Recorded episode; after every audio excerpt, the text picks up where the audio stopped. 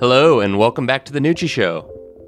As I'm recording my intro, we're in the midst of the FTX collapse and subsequent market contagion. I hope you're all doing well out there and taking care of yourselves during this insane, insane time.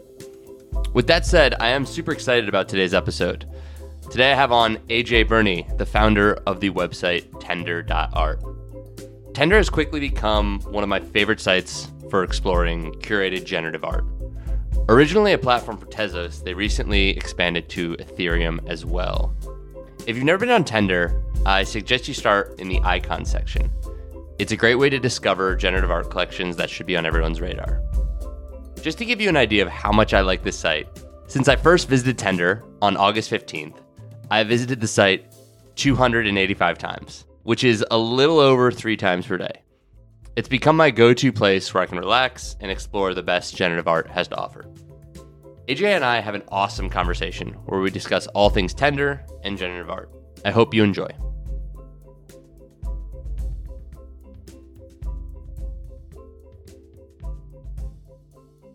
AJ, welcome to the show. Thanks for being here. Hi, Noochie. Thanks for having me. Excited to be on. So, can you give our listeners a little background on on who you are and how you got into the space? Yeah. You mean the NFT space or the gen art space, all of it? All of it. Yeah, I can do that. I can do that. So, you know, recently I uh, I had a good friend who'd been trying to get me into NFTs for a uh, good year, 18 months. And I think, you know, somehow when I took a quick peek in. I didn't quite see what was catching my eye, or I didn't quite see stuff in my price point, and I admittedly looked past it a number of times. I had some great friends who are blockchain enthusiasts tell me about the future of what NFTs are going to do, not just from a marketplace perspective, but for art, for collectibles, for verification of authenticity, all kinds of interesting stuff. But it, it just took me a minute to find the right thing that caught my eye. And when I did find it, it was generative art. And I'm lucky to eventually kind of come across some great works on art blocks and quickly after some great work on FX hash. But um, I think the reason that it caught my eye so well is just my background in the fine arts, in technology, and the intersection of those. So I've been uh, active in art, have my own art practice for really my whole life. I I also wove that into technology by starting and on making websites in the in the 90s and playing around with Flash and doing a lot of web design and development in the late 90s. I went to art school and got a kind of like a formal traditional training in branding and design and a lot of other topics, but always had my side practice focused in technology and was studying some of the then pioneers and still pioneers like John Maeda and what was going on at the MIT Media Lab. Super interesting stuff. Can you tell us a little bit about that? Yeah. So in the late 90s, John Maeda had a book called Design by Numbers and uh, a couple others out. And he was doing computational design at MIT. He, I, I'm going to get my history wrong, but I I think he founded the MIT Media Lab, or at least he was running it at the time and had a really active student base putting out really interesting work, both on their own right and I think pulling from some of the history of generative art pioneers that worked in systems design, either on early computers or even outside of computers. So, doing systematic design, following rule sets to create art on paper, on walls, like Sol LeWitt, using early plotters to generate art that you know you might not know what it's going to look like before the the system outputs it and you might be able to output a lot of different variations of that art just from these one systems. So these were pioneers at mit trying to push that further both from a creative aspect but from a technological perspective. What are the systems that can run it and what are some of the systems that allow artists to use it? And so that was really a lot of the early genesis of what we're seeing with P5JS right now, processing through JavaScript. And so processing was a great segue into highly performative art, computer based art coming off of processing. But I think at the time, a lot of people looking for a way to get that work out there was a challenge at the time. And so you had these subcultures of people doing really interesting things. And I was lucky enough to come across many of them, a lot of people stretching it into their client work if they could. Some information design and data visualizations was a hot topic, particularly at the time, and using processing to to make it happen. And so, you know, long fast forward to the last couple of years as processing evolved to P5JS became more popularized, a little bit easier probably for certain people to pick up, start creating art with.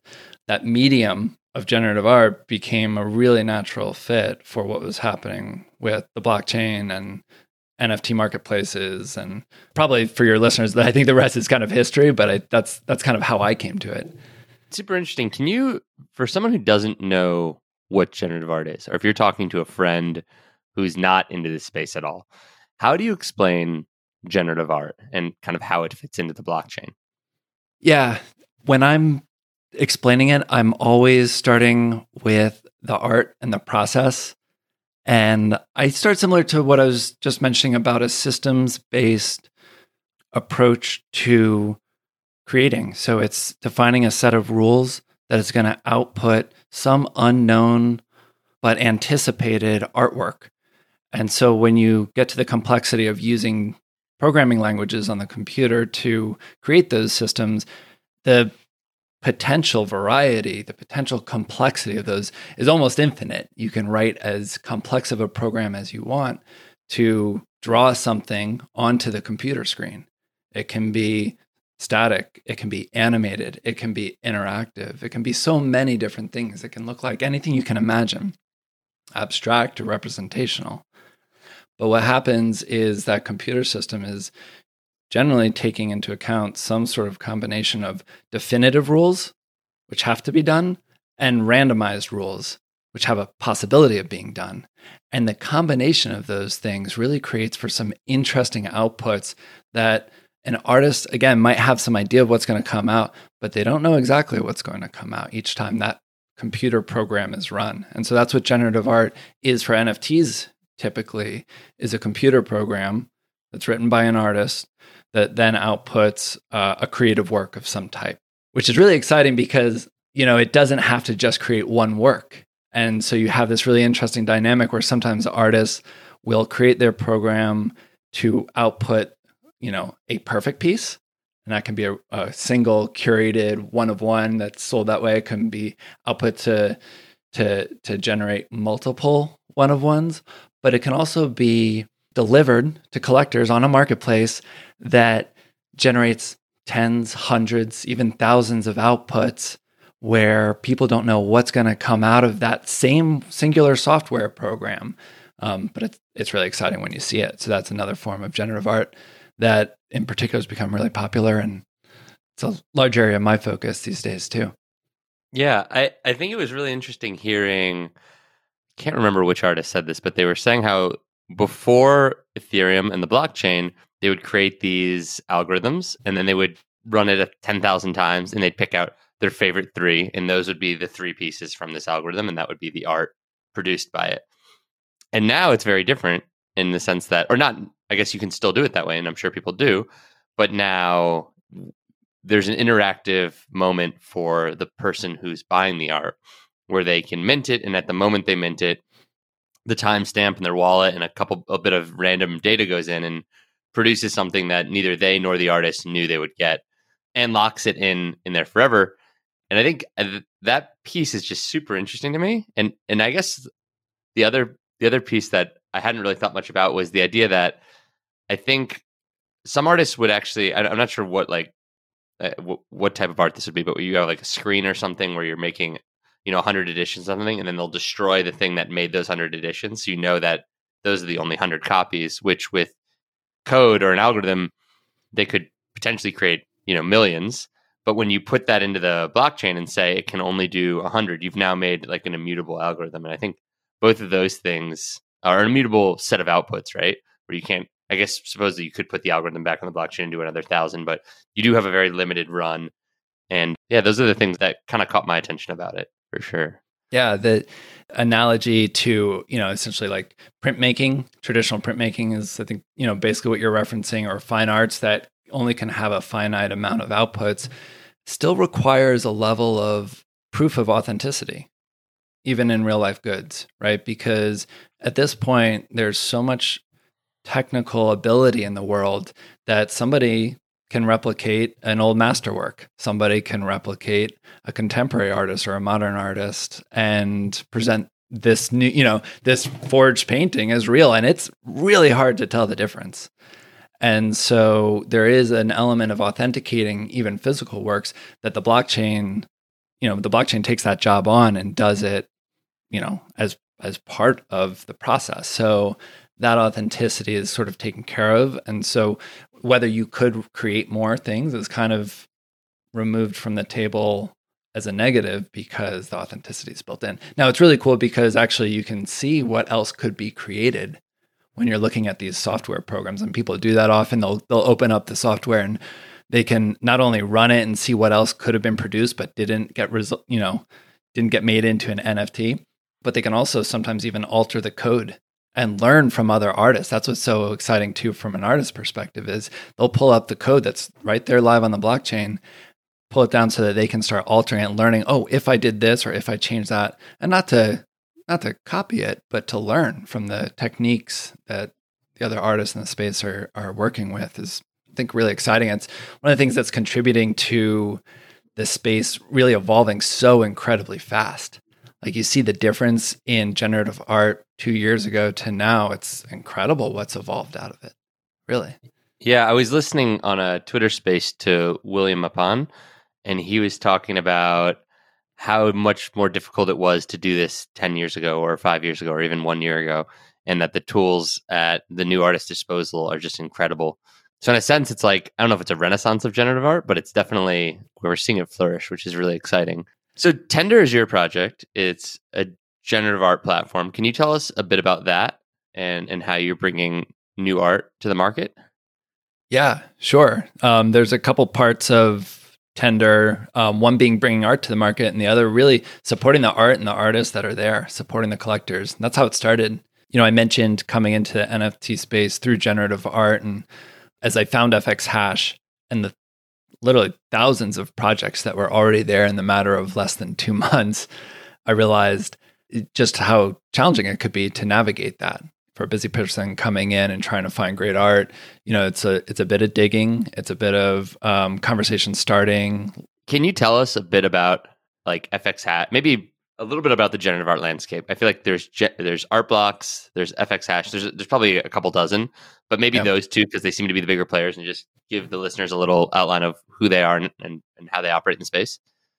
Sure, we we talked about sort of what generative art is and how that kind of is constructed and how artists are working with the with the medium these days in particular. And um, Artblocks is really the platform that strongly brought it to the blockchain. They revolutionized how it was um, minted and delivered to collectors. And they continue to put out amazing projects through a number of different series, curated series, and um, you know additional what they now call Art Blocks Presents projects that where artists can come in and continue to mint through the through the platform on Ethereum. In terms of the whole landscape, there are additional platforms that do this or I was going to say same but similar types of minting, random minting of new art pieces through a single software program, usually in the scope of like a thousand works, sometimes less, especially recently. A lot of artists have been focusing on smaller edition sizes. So you have GM Studio puts out um, some really fantastic work. They're really careful about how they release things every month or two um, and have a great DAO associated with them. So they're structured a little bit differently, but the, the form of the art is very much generative. Um, Gen.art is another platform. And in November, somebody named that goes by the name of ciphrd created and launched a platform called FX Hash on the Tezos blockchain. And they were really the first and still are the uh, prominent, most prominent generative art platform on Tezos. And from a quantity perspective, you know, the most prolific generative art platform out there at all. They're now numbering over 20,000 projects on FXHash. Many of those are generative in the way I talked about it through code. Some of them are using images and different combinations of randomness to create an artwork. And, you know, artists really are able to use a platform and whatever they whatever way they see fit. And that's one of the great things about it. It's a very open source ecosystem um, and ethos that has come down from the founder through everybody that mints on there and everybody who integrates with FX Hash. And so back to Tender, that was a great way for us to kind of work with a system that was open source and build on top of it. You know, I think that's part of the vision. I know that's part of the vision from ciphrd is being a layer that other builders can build on top of. And so, you know, I think they were very encouraging of us finding a way to do something that was not part of their core platform in terms of curation, but to come on top and use their APIs to basically curate a set of projects that made it more accessible for people to do a quick view of what's happening on the platform, get a quick view of things that are already being discussed on Discord and in Twitter, but you know, kind of just flying by at the speed of Web3. I think that's one of the challenges is so much great information is just going by going by in feeds, going by in channels. And so it might sound a little bit old school, but we were really all about like finding a single place that was always there, a hub that people can come in, find some great art, find some not just great art, but find some information about that art. Take some of those conversations that are happening and write editorial about them share perspectives, collector perspectives on what the art means to them, have that all in one place, and let that be a branching off spot for existing collectors, for new collectors to kind of go from and, you know, go back out and discover more on FX Hash, go back out, discover more on some of the other Gen Art platforms. Yeah, I would say coming to Tender, I love icons and it reinvigorated like my excitement for generative art on Tezos. I guess generative art in general, but specifically Tezos, because I think I found I didn't know William Mapan had another collection. Like I'm a huge hmm. uh, anticyclone, and then I found dragons, and it's incredible. And I started scrolling through icons, and it is it's a really cool way to like find some of the I mean, really the best stuff out there. But then you also have drops, right? This section called drops. And is this basically drops that you're personally excited about, or where you know the artist, or how how does someone end up in the drop section? Yeah, they're curated for some for basically uh, and i'll get to this in a little bit but for some of our pass holders we do a curated view of drops but there are always drops coming every day on fx hash. And again it's one of these things where it takes some effort to keep on top of. And so curation as a layer can help certain people you know be efficient with their searching. And you know an art blocks platform might have one two three drops a week. FX hash can have hundreds. And so our drop section surfaces all of them, but also gives people a curated view of not just what's coming up soon, but what has recently dropped and is still minting, but is really exciting. And so it's a subjective, just like the icons list, it's, it's a subjective curation of what's out there, but it's a really good entry point. It's a really good quick fix for people to come in and find some great art. I mean, that's the thing about the icons list too, is it's phenomenal art. You know, that for me, that's why it was so easy to come into FX and see that stuff and not be tied down by Tezos or ETH or whatever it is. It was just this stuff is phenomenal no matter where you put it. And, yeah. you know, Dragons and some, you know, some I think there's a couple hundred projects on the icons list at that point because it's that good. Yeah. So a lot of stuff to be explored there objectively awesome stuff. I know I know you put this together and it's obviously art and it's subjective, but there's this this collection it's so cool. When I go through there I get really excited. Ah, thanks. And now I'm seeing density, which I've never even heard of, and it looks amazing. And I, I want to go explore it. And there's apparently still some to mint, maybe, or am I losing it? Oh, there's a hundred available for sale. I see. Okay, cool. Yeah, yeah, it's it's really neat. So you mentioned a moment ago the pass. Can you tell us a bit about the the the pass and how it fits into the site? Yeah, the Tender Pass was something that we debated launching for quite a while, but serves a couple of purposes. You know, Tender was launched in February and it started as a side project for me while I have my other, or not my other, I have my, you know, digital product clients and I was working with a number of startups to launch their products. And uh, slowly, Tender has sort of taken over. I eventually got to the point of firing my last clients and really focusing on Tender full time. But it's not it's not a marketplace in itself. We're there to support FX Hash as a marketplace, and I'm sure we'll talk about in a minute, like some of the other marketplaces that we're going to support. But we're not bringing income in through that effort. And meanwhile, you know, I'm working on it full time. I have a uh, a couple of developers that have been working with me to do the programming, various features, contract integrations, and so forth. So it's not a light lift. And so the pass was, for one, brought up to find a way of getting community support. We had so much community support from just a communications perspective from people contributing their writing and their efforts to what Tender was doing and just, you know, being involved with using Tender to spread the word about great art, great generative art. The pass was a further way for people to get involved with Tender and support us and at the same time gain access to some of the special extra special things that we were that we were starting to build. Now, most of tender.art, the website is available to everybody. There's only a few features that are particular to pass holders, and they're kind of like features that are public that they get extra bonus access to. So really, the platform itself is a is a public service. It's there for collectors. There's a lot of built-in tools that I think are really interesting for people who have gone a little bit deeper in collecting. But the other thing that we do is is a collaboration series that we've been working on. It really started in about February, and uh, we're working with some amazing artists, some quite established and some quite new and uh, trying to just do something new with generative art. I, you know, as I mentioned, I think the the possibilities for what gen art can be is limitless. It really is. And what it should be, what gen art should be, is also undefinable. I don't believe in a certain, you know, dogma for what that what gen art has to look like or feel like or anything. So our projects are really about trying to bring something new to the space, working with artists to push them and push the space creatively, sometimes technically. And so, you know, here we are about eight months since starting that, and we've launched 12 projects through our collaboration series, and the pass holders get special access to those collaborations.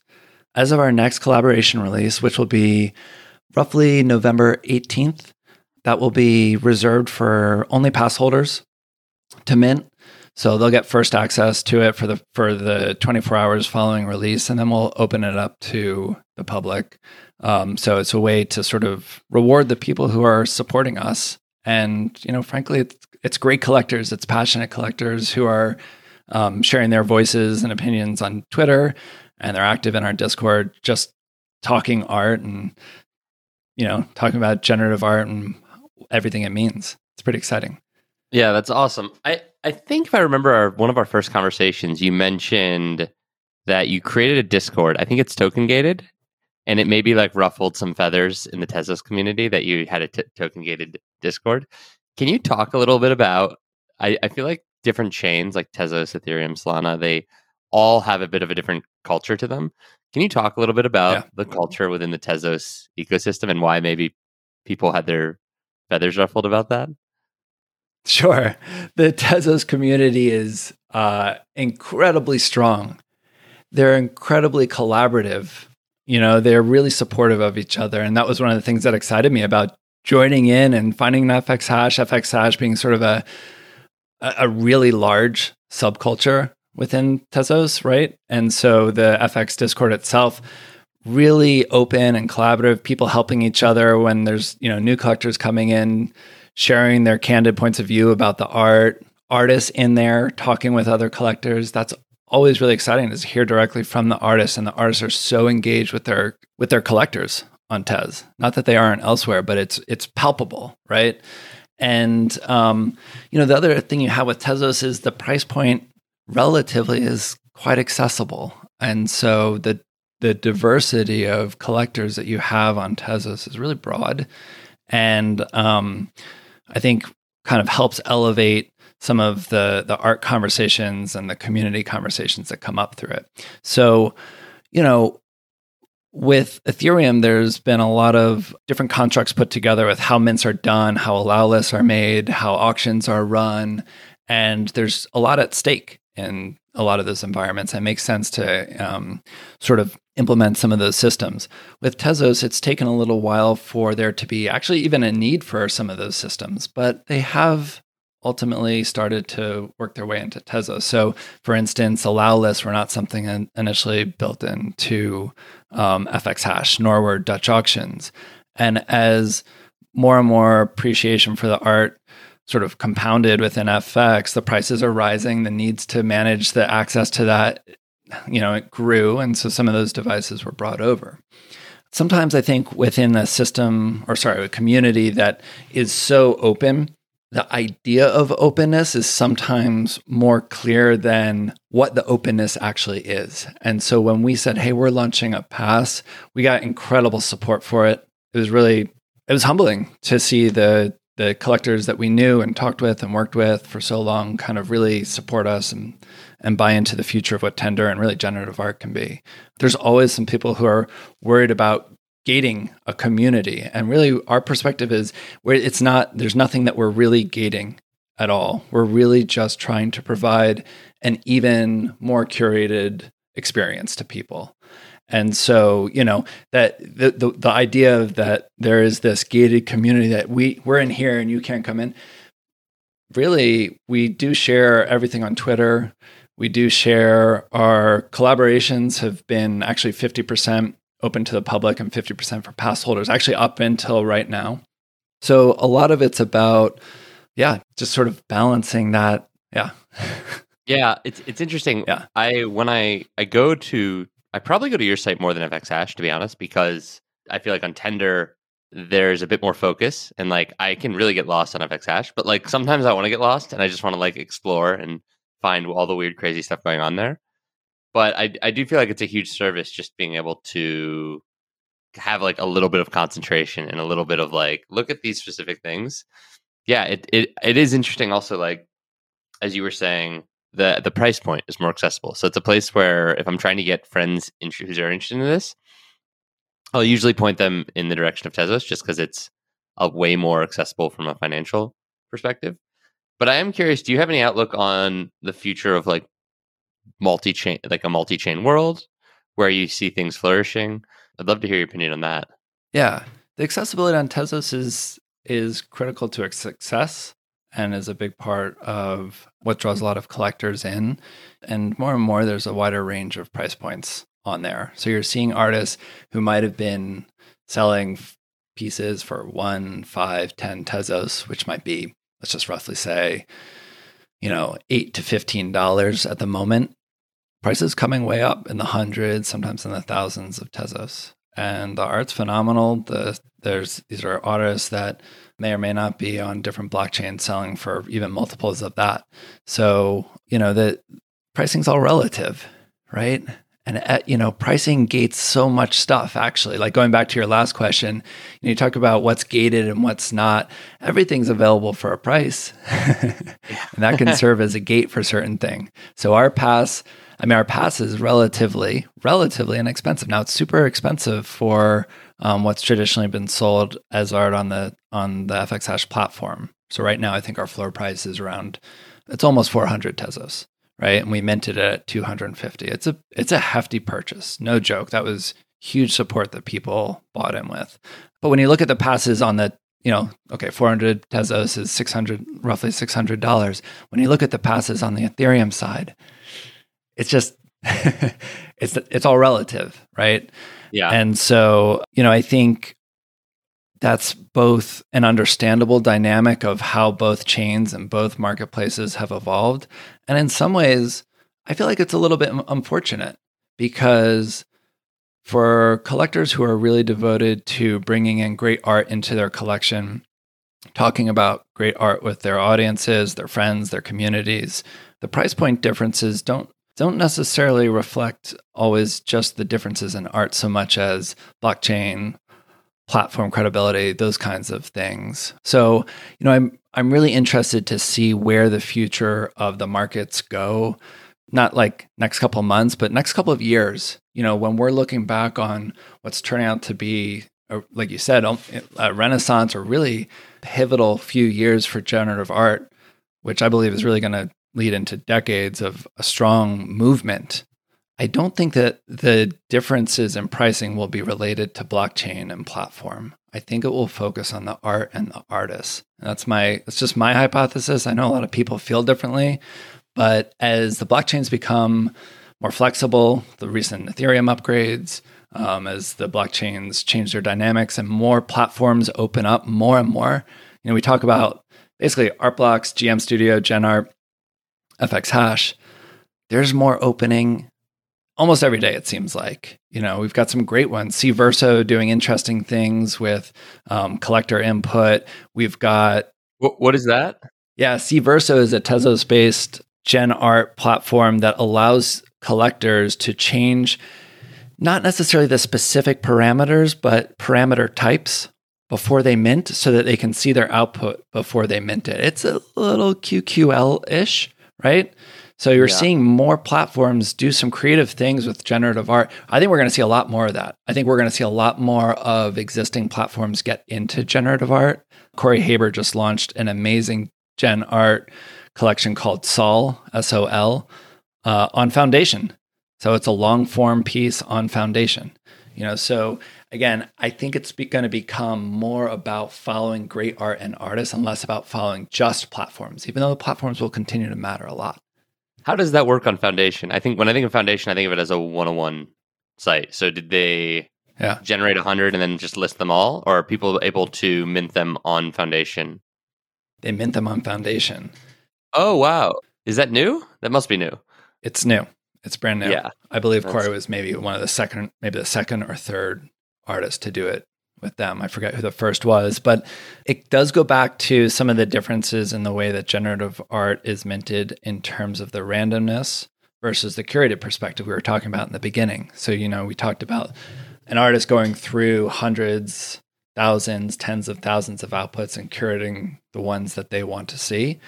Artists are still very much doing that. And sometimes they're doing that for one of ones auditions. Sometimes they're doing that for larger sets and they're putting them out there as sort of long form curated sets. I think we're going to continue to see that come out, probably more of it, to be honest. There's been some great projects. Tectonics is another one that came out that's just phenomenal. Who's that and by? So mpkoz. So is that you know it's handled to find them by and you know, they made their own website. I believe they worked with the Manifold contracts to get that done. And the art is extraordinary. It's extraordinary.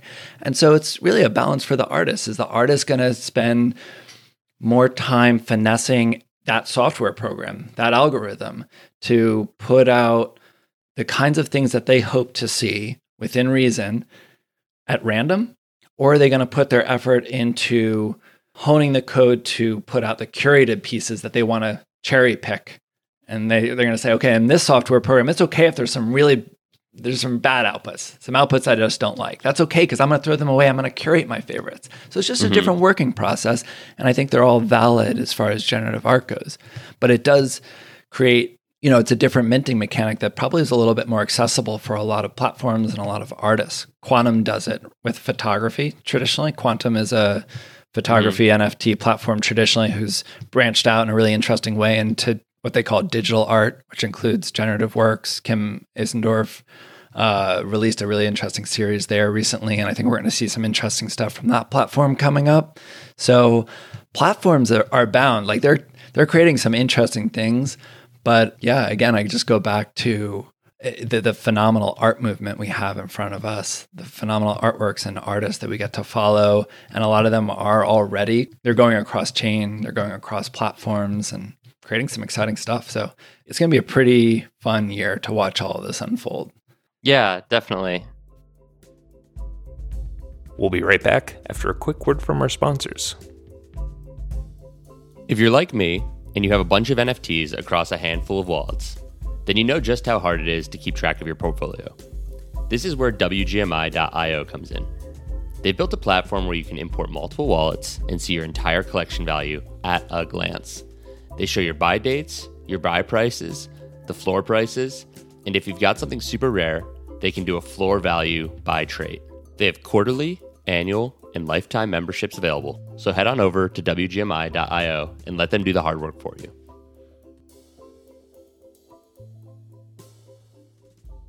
So I want to bring it back to Tender for a second. What do you guys have on the horizon for you? Like, what what, what are you working on right now? What do you see coming out in the next next six months, year?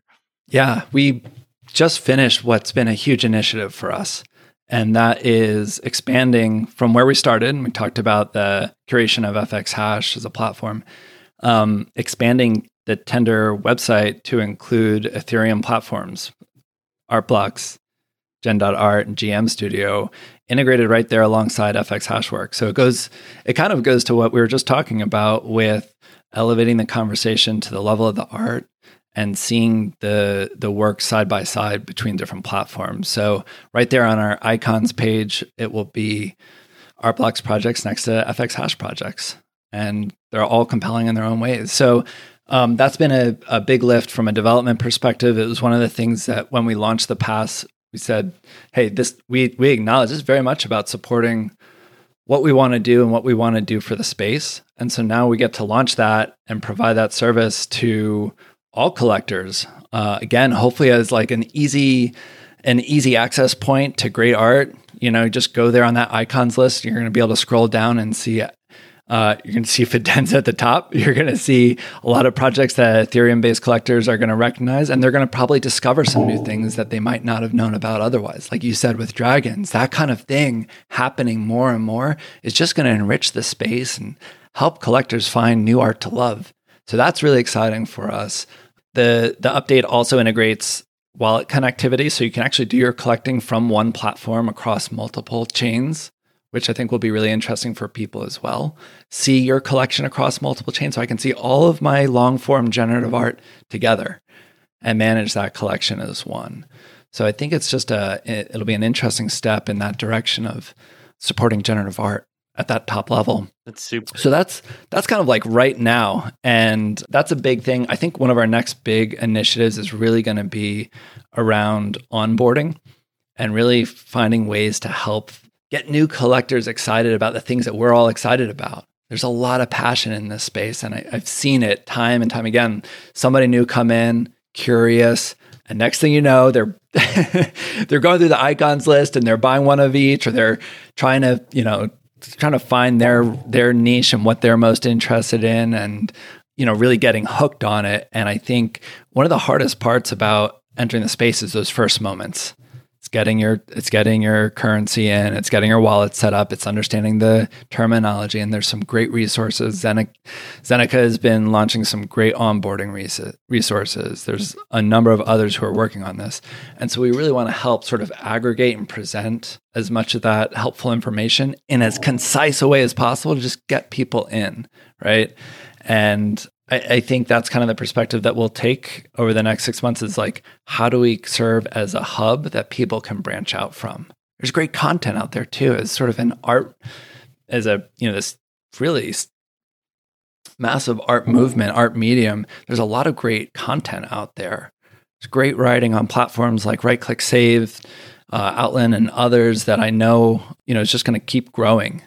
And so, yeah, it becomes increasingly difficult to kind of like find your way across all of those and keep all of your Twitter alerts going. And it's just, it can be quite overwhelming. And so I just have this sense that a hub, uh, sort of a home base for people to refer back to and then branch out from is going to be not just a, a service to collectors, but hopefully a way to keep supporting all the all of the platforms that are budding in generative art because we're not, you know, we started with FX Hash. It's, it was uh, fantastic. They've been a fantastic partner, but we're not specific to a platform. We want to support all of them. There's great galleries, Art Xcode, uh, Verse, Vertical Crypto. There's some great platforms that are helping curate awesome shows for generative art. We want to help spread the word out there and make sure people know about this stuff. I wanted to ask you two questions. The first is something I asked you on our very first call, and I I'm imagining if I didn't know the answer, maybe some of the listeners are also curious. What do you mean when you say long form generative art? Mm. Yeah, long form is uh, maybe a specific sounding term that is exactly what we've been talking about with one software program putting out multiple iterations in a grouping that's called one long form artwork. So um, there's some people who will talk about an artwork as the software and the grouping of pieces that it puts out. Some people will talk about an artwork as one of those pieces that's put out by the software program. But all in all, the long form aspect is really letting the software program do its thing and have multiple iterations in a set, whether that set is curated by the artist or that set is minted at random by collectors. So that's long form. And platforms like Artblocks, FX Hash, GM, Genda Arts, and some others coming up are totally devoted to long form. And then you have some platforms like Cverso who can do sometimes one on ones and sometimes long form. So there's a lot of flexibility there. Makes sense. My my second uh, bozo question, so to speak. Uh, I have some art I love, and I'm curious. I have a feeling you have a good answer on this. I really want to get it. You can see my walls right now, and there's nothing on them right now. And I, I want to get some really nice prints done. We've printed a couple things, and I sort of like the way they've turned out. But I'm curious. Do you have any opinion on the best way to print this stuff, or where you would go to get get your get physicals made of some of your collection? I do. I'm laughing because I'm not sure that we've actually talked about this. And so um, I love that it isn't a loaded question, but actually, Tender has a printing service that we've built in, that we've integrated with a phenomenal printer who does not only does world class printing, but actually is one of the innovators of how pigment printing is done around the world by some of the top printers. And so we've created a partnership with them to basically take on orders from tender.art. So what we do is we actually token gate any printing. You can only print the pieces that are part of your collection that, that are owned by the connected wallet. And you put in the high res file and order your print. You put in a couple of the specifications. So it's a really easy system to get really phenomenal prints. I'm talking like super rich blacks, great paper stock, archival quality prints they're handled by art handlers and they come really well packaged. So it's a gr- it's a great service. We don't make money off of it. It's kind of just one of these things that I personally felt is so important for me and potentially so important for collectors to really have an op- another opportunity to live with their art in a way that's at the caliber of the fine art it is, right? You wouldn't I think people spending the kind of dollars that are being spent on NFT generative art would not accept any old print from a gallery putting out fine editions of, of traditional prints. And so this should be no different. Yes, you can go get cheaper prints from any print shop, absolutely. And you can get just as good prints probably from select printers, but they're hard to find and coordinate. And this just allows you to order it all online and done in a quality way. But it really comes down to, I think, living with the art is really, it sounds so simple, but I really believe it's one of the, the most powerful ways to spread the words about generative art is to share it, to show it. And it's not always easy to do that on screen. Sometimes it is. Send a link and there it is. But the context is different than when somebody walks in your home or the place where you work and you have something hanging on your wall. It could be a it could be a screen showing a moving piece or something, or it could be a print, a really fine quality print that just captures the conversation and interest of people in a different way. And I think it's a really powerful entry point for people is to just be captivated by what they their first impression is, then get a little bit more information about the art, then realize what it is. It's made by code? Oh my god. Wait, it's you know, it's sold as an NFT. I heard about those things. What's, you know, and so we've all had the conversation with people who are not believers or, or active disbelievers. Sometimes it's easy to go easier to go in through the art, and prints are a great way of showing that off first. Yeah, I found the print page on your website. I, I didn't know you did this. You I I'm actually as soon as you started talking, I had a flashback to when I interviewed ciphrd like months ago. He mentioned I want to say he talked a lot about that's how I found your site and you and he introduced us but um, I cool. think he might have mentioned prints, and I think that might have been why I asked you that because I was like, oh, he'll at least know where to find them, but I hadn't found them on the site until you just started talking. So I can't wait to try this. Does it support ETH prints as well, or just Tezos for now?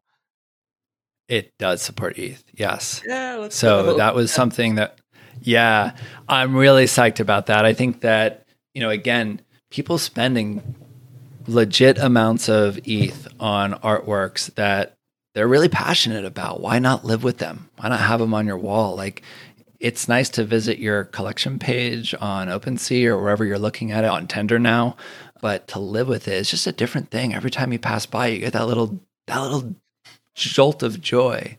Yeah. And um, actually, to bring it to bring it full circle for full circle, I think that's where you and I, or how you and I met is through ciphrd, and he he and I ended up talking about prints as well. And what we're going to do is have a custom printing service for GM Studio.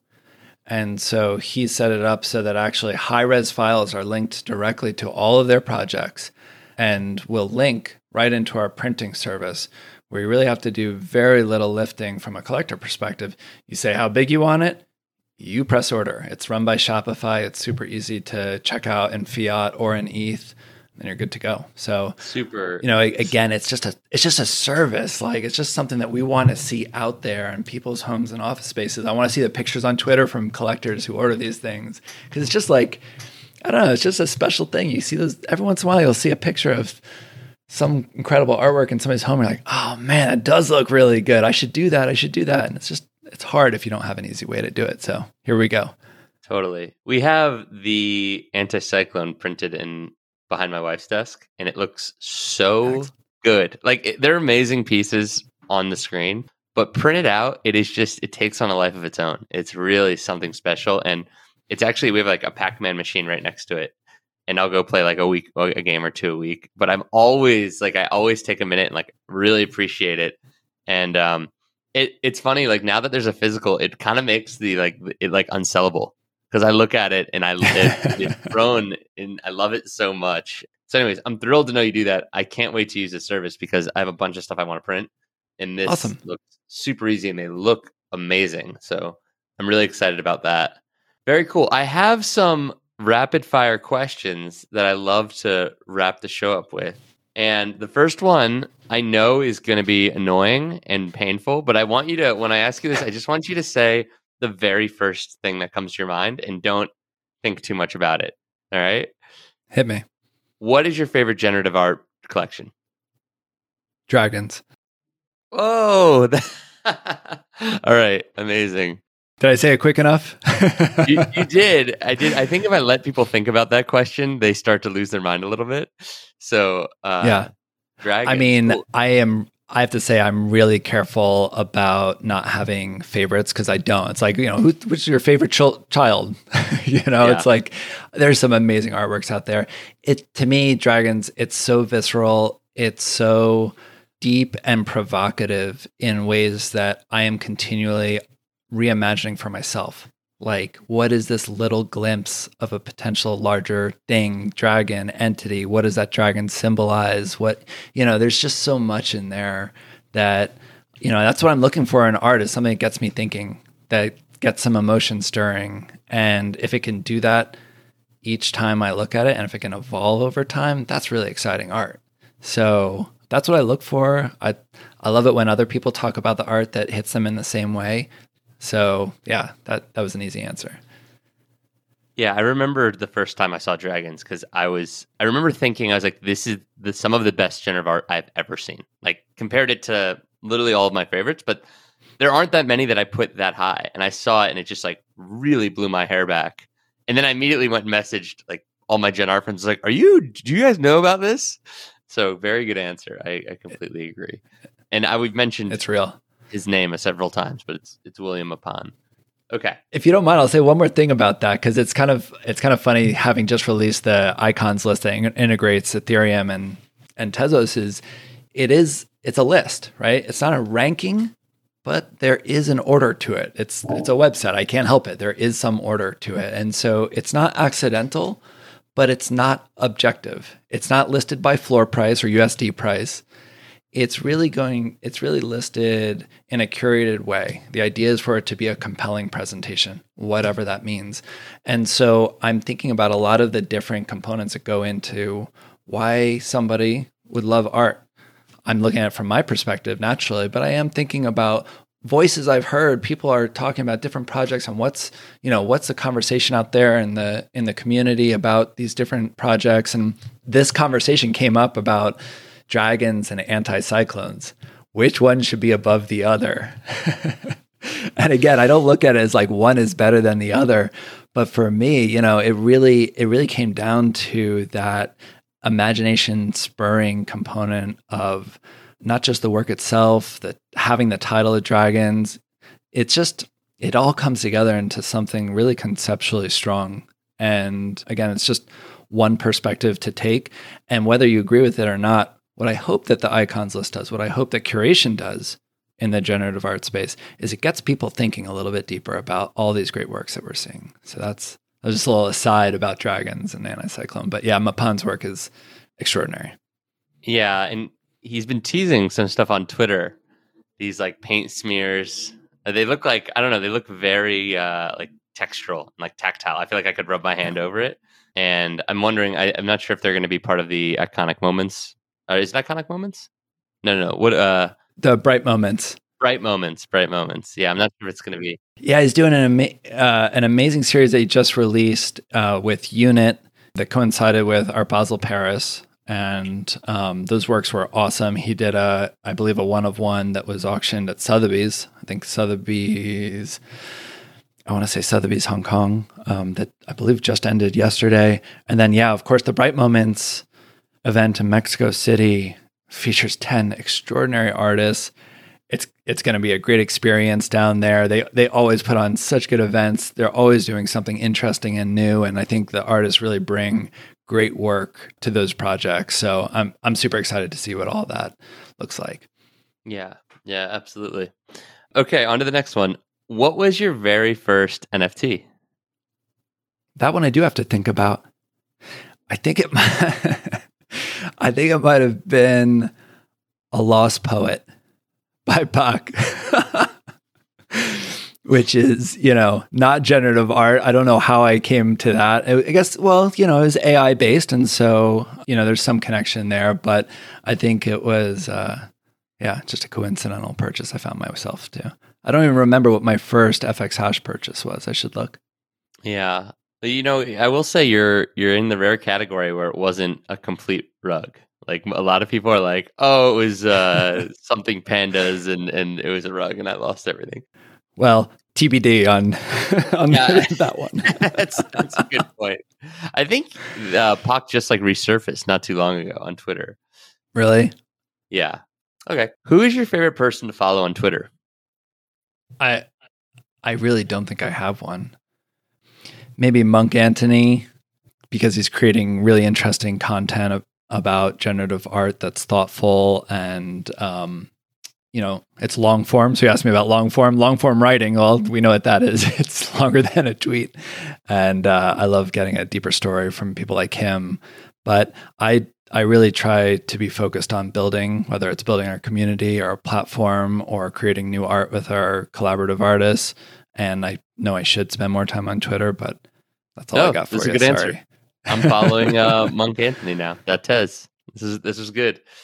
Do you have a Grail NFT, one that got away, or one that you've had your eye on for a long time that you'd love to eventually buy? Gosh, probably a lot. I would love a yeah, really. I would love a uh, an uninhabitable. It's it's called a nowhere iteration by Iskra. Iskra Velitchkova. An amazing collection. It's just a, a thought provoking collection where you know there are certain iconic types of outputs in this long form project, and one of them is called the nowhere output, and it's just at once sort of a very dense, full expression of nowhere and also a very empty and bleak expression of nowhere. And again, just sort of a thought provoking work that uh, I don't know that I'll ever be able to collect, but it's definitely definitely up there for me. Super. Okay. And my final question for you today is what is your favorite NFT that you currently own? I can see the pain in your face. My I, Yeah, I gotta remove it's the a word tough one. favorite from my questions. I think whenever, as soon as I use the word favorite, people just their minds ex- like they warp. I remember the last episode I listened to of yours. I was like, oh shit, I better think of a good one. And here I am. I, there's one that's there's one that's top of mind that I've used as an answer before, which is one of Rich Poole's projects on FX Hash called Umbra. I was fortunate to get Umbra number one, which is a largely sort of like black and white, textured, almost photogrammy type of project. And I got a, a red one that just has so much energy in it. I love it. There's also um, I have a Pang. I forget what number it is. Pang is actually one of the collaborations. It's the very first collaboration that we did as Tender. And it's an incredibly special piece to me and project to me because it was the first artist to really dive in with Tender and and you know sort of trust the process. And it really was such a strong process working with the Abstractment, who's the other artist. Um, really thoughtful, curious artist who created something I couldn't have imagined coming out awesome. of this work when we first started off on it. It's really good. Yeah. Yeah. So um, it's a it's a it's a black one. I'll put it. I'll send you the link to it. It has this amazing black crayon marks across a, a really broad canvas that I printed at like three and a half feet wide, and it looks so good. I wish I should find a way to get it in my background so people can see it. Yeah, I would love to see it. I'm gonna have to. I'm gonna have to pull this one up. Pang. I'm just seeing it now. Whoa, these are really cool. I haven't actually looked at edition size of 567. Wow, these are really neat. They're a lot of fun to watch draw. Oh yeah. Let me click in on one. Yeah, these are really neat. Oh, they are fun to watch draw. You're right. That's really cool. yeah, for sure. It's like it's good to talk to you. It's really fun to it's really fun to have this conversation. I you can sense it. I could just keep talking about this stuff. This is my world. I love it. I'm so excited about what's coming up and having conversations like this is a, it's you know is a huge part of the fun. So thanks for taking the time to chat with me. Yeah, this was a delight. I remember our first call. We got like a half hour in, and I was like, I think this is a podcast episode. Everything we just talked about is a podcast. so yeah, thank you again awesome. for coming on. I'm, I'm sure my uh, my listeners are going to love this one. Can you give a handoff on where they can find you and, and Tender? Yeah, please come find us. Tender.art is the website. Like I said, it's it's all open to any collectors. Connect your wallet, find great pieces to love. Uh, we even have some curation tools for you to try out. We've got a pass if you want to support us, join our Discord and have conversations there and get some special access to um, our upcoming collaborations. We've got some great ones coming up and great ones that we've supported so far and uh, collaborated on so far. Find us on Twitter at tender underscore art. And uh, if you want to follow me, I'm AJ Berni, A J B E R N I on Twitter as well. So say hi and I'll see you guys out there. Awesome. Thanks for your time. Have a good one. Thank you guys. Bye bye. Noochie and his guests are not registered investment advisors. All opinions expressed on this show should not be relied upon for investment decisions, nor is it investment advice. This show is solely for entertainment purposes only. Before making any financial decisions, please consult a professional.